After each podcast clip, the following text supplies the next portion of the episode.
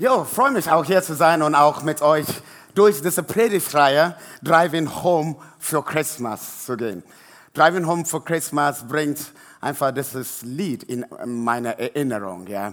Ähm, und man hört das jetzt oftmals im Radio und überall.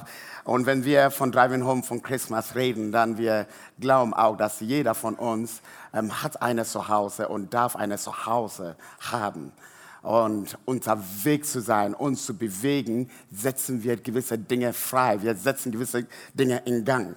Und heute geht es um, setze dich in Bewegung, Leben zu teilen. Leben zu teilen.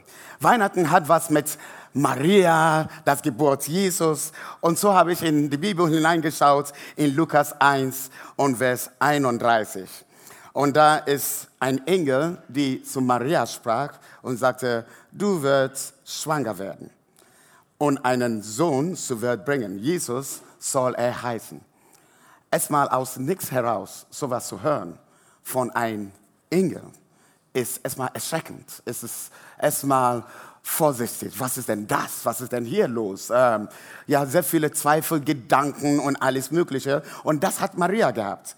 Und deswegen fragte sie diese Gestalt oder Engel, die sie sah, ähm, wie soll das zugehen? Ähm, ich bin noch immer noch Single, ich bin noch nicht verheiratet. Äh, wie soll das laufen?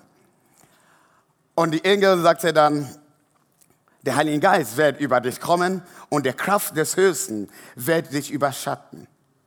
Deshalb wird auch das Kind, das du zur Welt bringst, heilig sein, Gottes Sohn genannt werden. Erstmal, wenn, erstmal, wenn der Engel so gesagt hat, hey, du, du wirst schwanger und man denkt, man denkt, okay, jetzt kommt eine bessere Erklärung von meinem Gefühl her, ist noch schlimmer gemacht. Ja, so jemand zu sagen, der Heilige Geist wird auf dich zukommen und bla, bla, bla, bla und wird geschehen. Ja, ist keine wirkliche Erklärung, die eigentlich Maria brauchte. Aber dann kam noch was, was die Engel dazu gesagt hat. Und das ist in 36. Auch Elisabeth, deine Verwandte, ist schwanger und wird noch in ihrem Alter einen Sohn bekommen. Von ihr heißt es, sie ist unfruchtbar und jetzt ist sie im sechsten Monat schwanger. Hm, Elisabeth kannte, ja, kannte Maria schon. Sie wusste, ah, okay, aber erstmal zu diesem Text, wir merken, da war irgendeine Versprechung, die eine Engel an Maria gegeben hat. Ich weiß nicht, ob ihr schon mal eine Versprechung gegeben habt in eurem Leben. So eine Versprechung, ähm, wir treffen uns um 14 Uhr. Ähm, ja, Mark, McDonald's oder sowas. Ja, so, man, man hat so eine Versprechen gegeben und man weiß genau, hey, wir treffen uns dort. Und durch was wir ausgesprochen haben, wir tun alles. Wir planen unser ganzer Tag, unser ganzes Leben dazu ein, um diese Versprechen zu halten. Ja, so der große Versprechen, die ich gemacht habe in meinem Leben, war, als ich Josie gesagt habe, hey, ich will dein Mann sein für immer und ewig. Ja, und ich habe tolle Worte ausgesucht. Ich werde euch nicht alles verraten. Ja, aber was ich alles machen werde für sie und Dinge bewegen werde und zusammen, wir werden so wie ein, ein tolle Paar, unsere Kinder werden noch heftiger sein und du träume einfach davon, wie, was Gott tun kann durch uns und du, mm, mm, mm, und es ist schön, eine Versprechen zu hören. Es ist schön auch zu merken, jemand sagt was und wenn man dieser Person vertraut. Man ist glücklich, dass diese Person das ausgesprochen hat. Letztens, vor, vor drei Wochen, hat ein Bruder mit mir hier gesprochen im Foyer und ich habe ihm gesagt, ja, kein Problem, wir können uns dann am Samstag treffen. Und er hat mir seine Nummer gegeben und wir haben uns dann am Samstag angerufen, tagsüber. Und ähm, wir waren dann verabredet in ein Lokal in der Stadt, Innenstadt. Er hat den Namen genannt von diesem Lokal. Ich habe das nie gehört. Er sprach wie alle Leute in Hamburg wissen das. Und ich sagte, ups, Pastor, du weißt das gar nicht, aber egal. Hauptsache, ich sagte, okay, Hauptsache, fahr mal nach, da hinten in der Innenstadt und irgendwo in der Nähe von Saturn.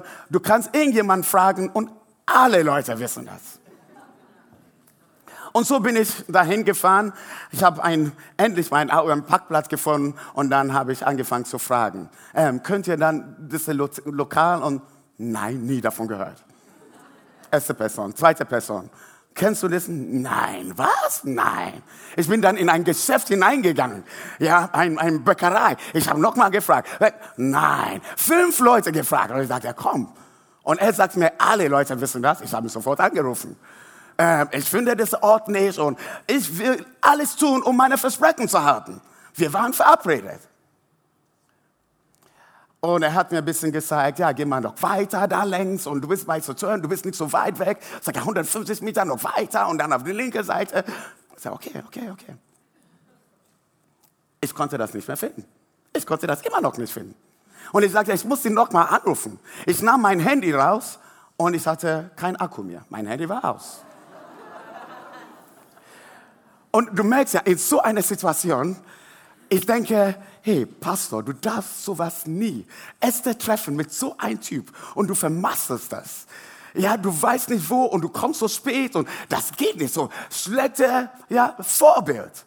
Und ich wusste, er wird versuchen, mich zu erreichen. Und äh, die einzige Möglichkeit war, in irgendein Geschäft hineinzugehen und die Kellnerin zu bitten, ähm, ich will nichts bestellen, ich will nur mein Handy aufladen.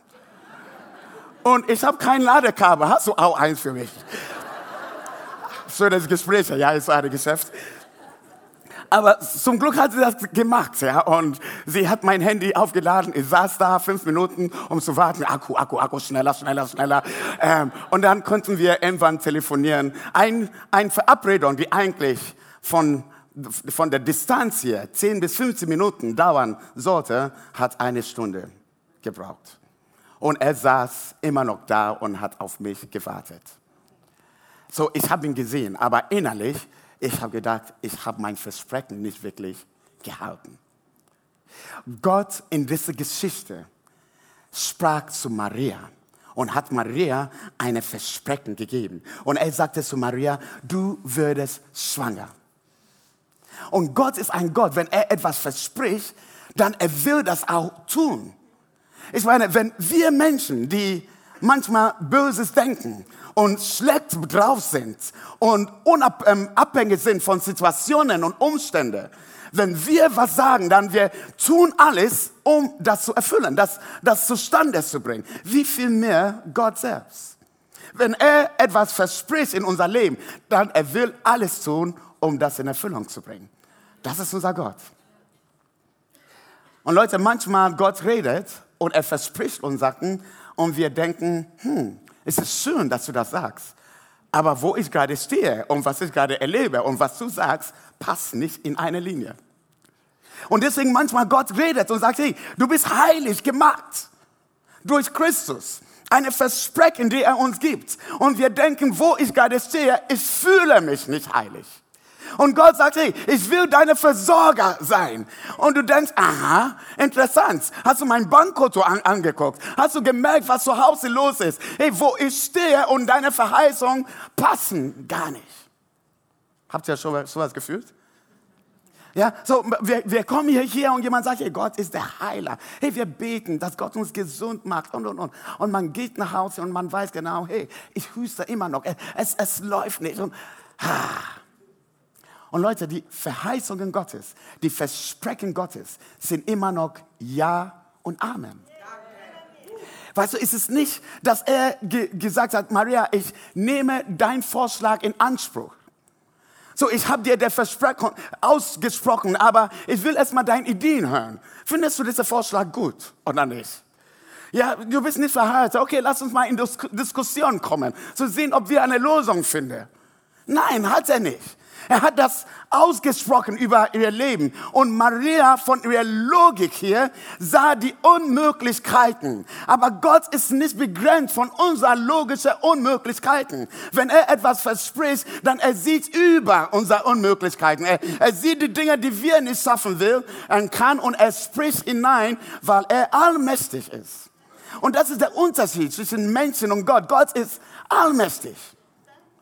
Und manchmal, ich kann eine Verabredung mit dir machen und ich komme zu spät oder ich vergesse der Verabredung und ich denke, oh nein. Aber wenn Gott etwas verspricht in deinem Leben, dann ist es Ja und Amen. Er ist ein treuer Gott. Er ist ein Gott, der zu seinem Wort halten will. Und er wird alles tun, um das zu erfüllen, was er in dein Leben hineingesprochen hat.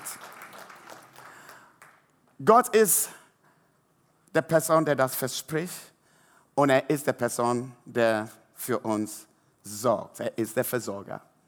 Und deswegen in der Text, wenn wir weiterlesen, dann merken wir, was in Marias Leben geschah. Ähm, Maria ähm, hat irgendwann sein, ihr Kind zur Welt gebracht. Das steht in, zweite, in Lukas 2, Vers 6. In Bethlehem kam für Maria die Stunde der Geburt.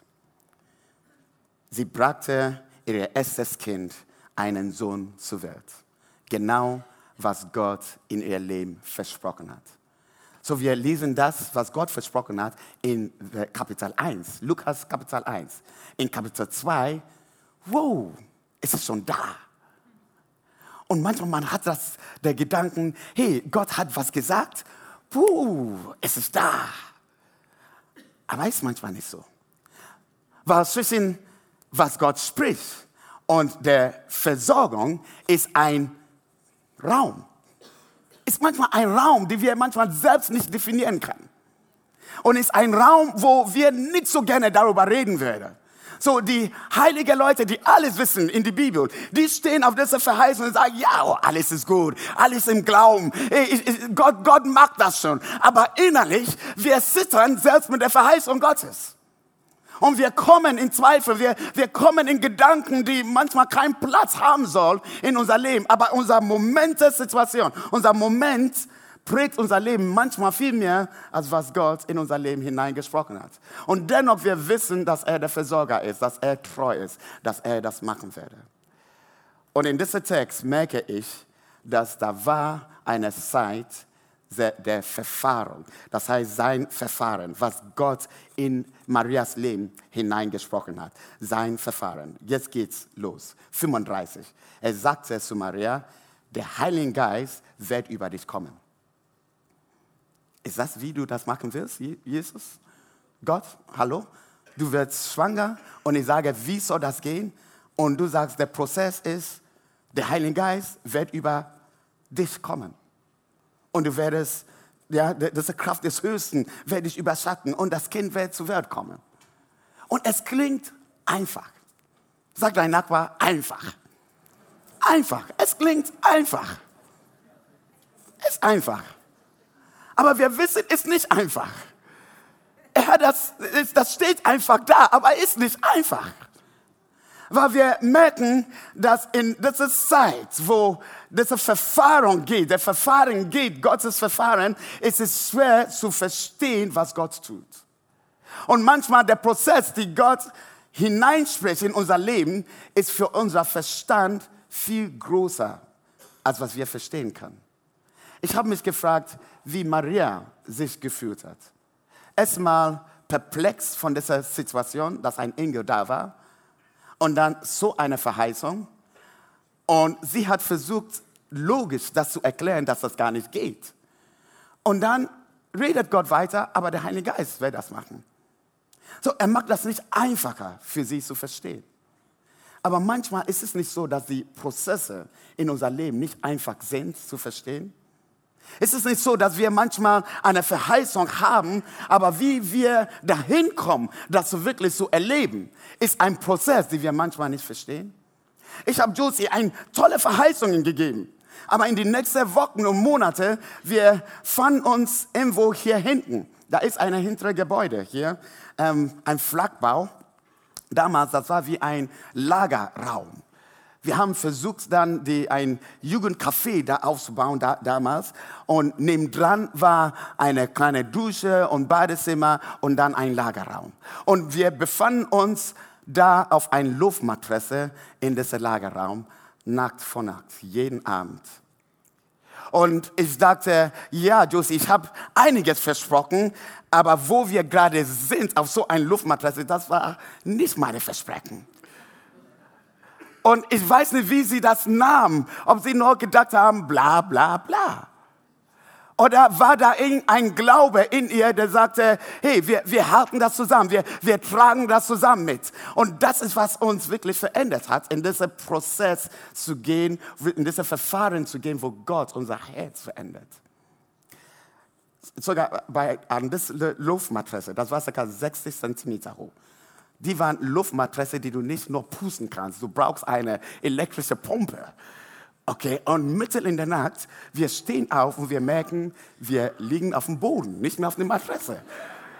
Okay, und äh, äh, so, das war peinlich, weil manchmal du bist in einem Prozess und es ist peinlich, darüber zu reden, weil du denkst, hey, mein Gott, es fühlt so gut.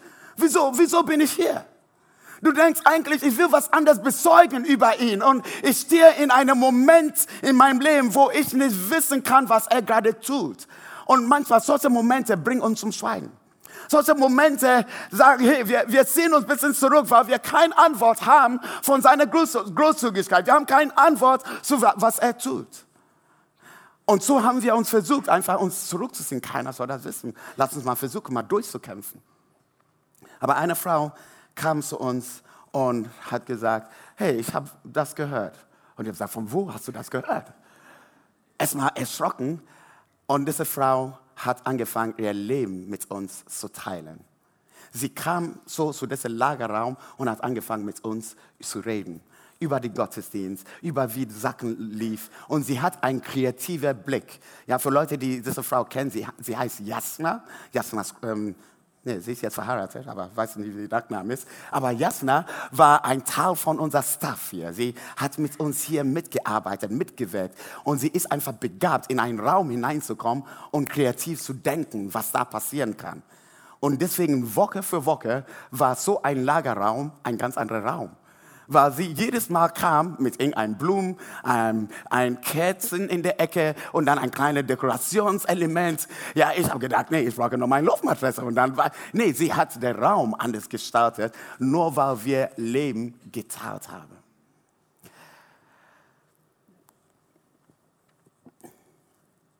Der Engel sagte zu Maria in 36, auch Elisabeth, deine Verwandte, ist schwanger und wird noch in ihrem Alter einen Sohn bekommen. Von ihr heißt es, sie sei unfruchtbar. Und jetzt ist sie in diesem sechsten Monat schwanger. Und Gott nahm einen Gedanken, etwas, die er in Elisabeths Leben getan hat, war für Maria erstmal, nur, sie wusste nichts davon. Aber als er mit Maria sprach, er wusste genau, meine Verheißung, meine Versprechen ist nur möglich, wenn sie Kontakt haben kann mit jemand, der mein, meine Versprechen erlebt hat. Das heißt, äh, der Engel sprach zu Maria über die Verheißung und sprach mit ihr über eine Connection, über ein, ein Handlung Gottes in das Leben von Elisabeth. Und so kamen sie beide zusammen. Und wenn wir weiterlesen, wir merken, Maria rennte dann zu Elisabeth. Sie ist in das Haus hineingegangen und als Elisabeth Marias Stimme hörte in 41, bewegte sich das Kind lebhaft in ihr. Wichtiger Moment, wichtige Personen, wichtige Handlung Gottes. Leute, ich merke, in mein Leben, in unser Leben am meisten, wir stehen in Phasen, in dieser Verfahrensphase unseres Lebens. Seine Verfahren. Wir stehen da drin. Und was wir brauchen in dieser Zeit, ist nicht nur neue Ideen, sondern ein gewisser Elisabeth, der da ist. Eine gewisse Person, der schon in unser Leben hineinsprechen kann, weil diese Person andere Erfahrungen mit Gott gemacht hat. Diese Elisabeth war war alt und sie konnte eigentlich kein Kind zur Welt bringen. Und Gott hat das getan. Er machte das Unmögliche möglich. Und er, er, er hat das Leben von Elisabeth benutzt, ihre Geschichte benutzt als eine Plattform für Maria.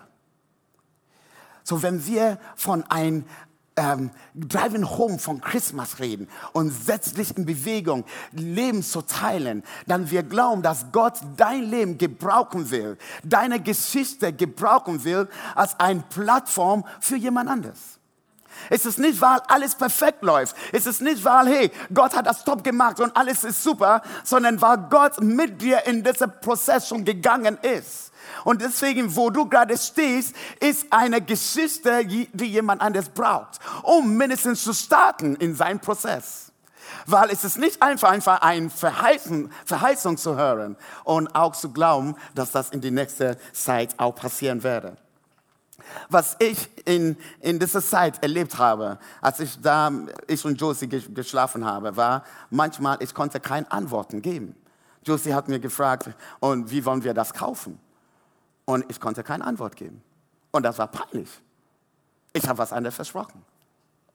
Aber in dieser Zeit, wo wir Leben geteilt haben mit, mit Jasna, sie war nicht nur da mit ihren kreativen Gedanken, sondern sie, sie hat in mein Leben hineingesprochen. Sie hat in Josies Leben hineingesprochen. Damals war ich noch nicht ordiniert als Pastor. Ja, und sie hat Sachen gesehen. Und er sagt, hey Victor, mach weiter. Geh mal dahin zu neuen Kirchen. Hey, du hast kein Auto, ich fahre dich dahin. Sie, sie, wir haben Leben getan und sie, sie war da, weil sie etwas von Gott gehört hat. Sie war auf einer anderen Plattform, Glaube in mein Leben hineinzusprechen. Und ich glaube, wir brauchen solche Leute, die auf einer anderen Plattform stehen, die Glaube in unser Leben hineinsprechen kann. Nicht, weil sie Superhelden sind, aber weil Gott sie gebraucht.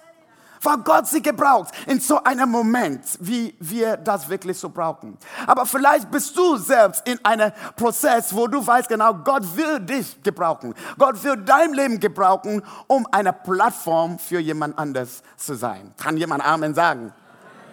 Setz dich in Bewegung, Leben zu teilen. Einige von uns werden unterwegs sein in die nächste Zeit. Einige von uns werden hier mit uns feiern. Aber in allem, was wir tun, ich glaube, dass dein Leben ist eine Geschichte, die Gott schreibt. Gott hat schon angefangen. Und ich weiß, einige denken, Victor, wenn du nur wusstest, wie viel Baustelle ich noch habe, ja, ey, denke noch zurück, du lebst noch, Gott ist immer noch da bei dir. Er hat einiges bewegt in deinem Leben. Und Gott will dein Leben gebrauchen, deine Geschichte gebrauchen, um jemand eine Plattform zu geben. Wir werden gleich ins, ins, Gebet gehen, okay? Und in dieser Gebetszeit ist vielleicht zu überlegen, bin, bin ich, ruft Gott mich auch, eine Plattform durch meine Geschichte zu schaffen für jemand. Vielleicht jemand in deiner Verwandtschaft, dein Bruder, deine Schwester, vielleicht jemand, den du nicht so oft siehst. Du weißt nicht, was er erlebt hat in diesem vergangenen Jahr. Hey, vielleicht ist es Zeit zuzuhören, der Person zuzuhören, aber es ist vielleicht eine Möglichkeit, die Gott dir gibt, einfach zu teilen, was Gott tut in deinem Leben. Wollen wir zusammen beten? Let's do it.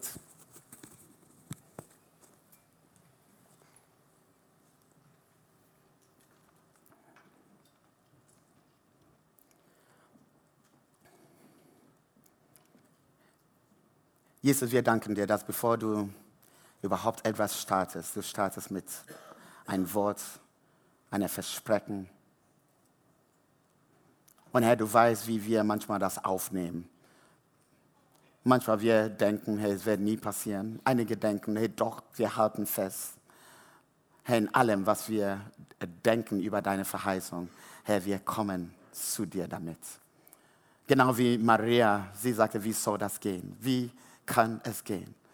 Wie kann es gehen, Vater, dass wir immer noch hier studieren darf? Wie kann das gehen, dass ich immer noch eine neue ähm, Wohnung bekommen kann? Wie kann das gehen, dass ich immer noch diese Versorgung Gottes erleben darf? Wie kann das gehen, Herr, dass meine Familie immer noch gesund und wiederhergestellt werden kann? Herr, manchmal, wir haben so viele Fragen. Wie kann das gehen? Herr, wir kommen mit diesen Fragen vor dir.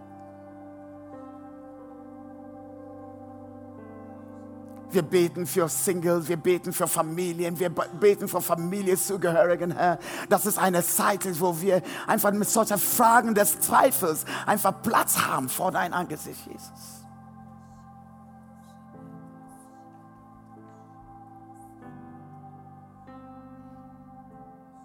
Leute, ich will euch ermutigen, selbst zu beten, euer Mund zu Gott zu, auszusprechen und dein, deine Fragen einfach loszuwerden von Gott.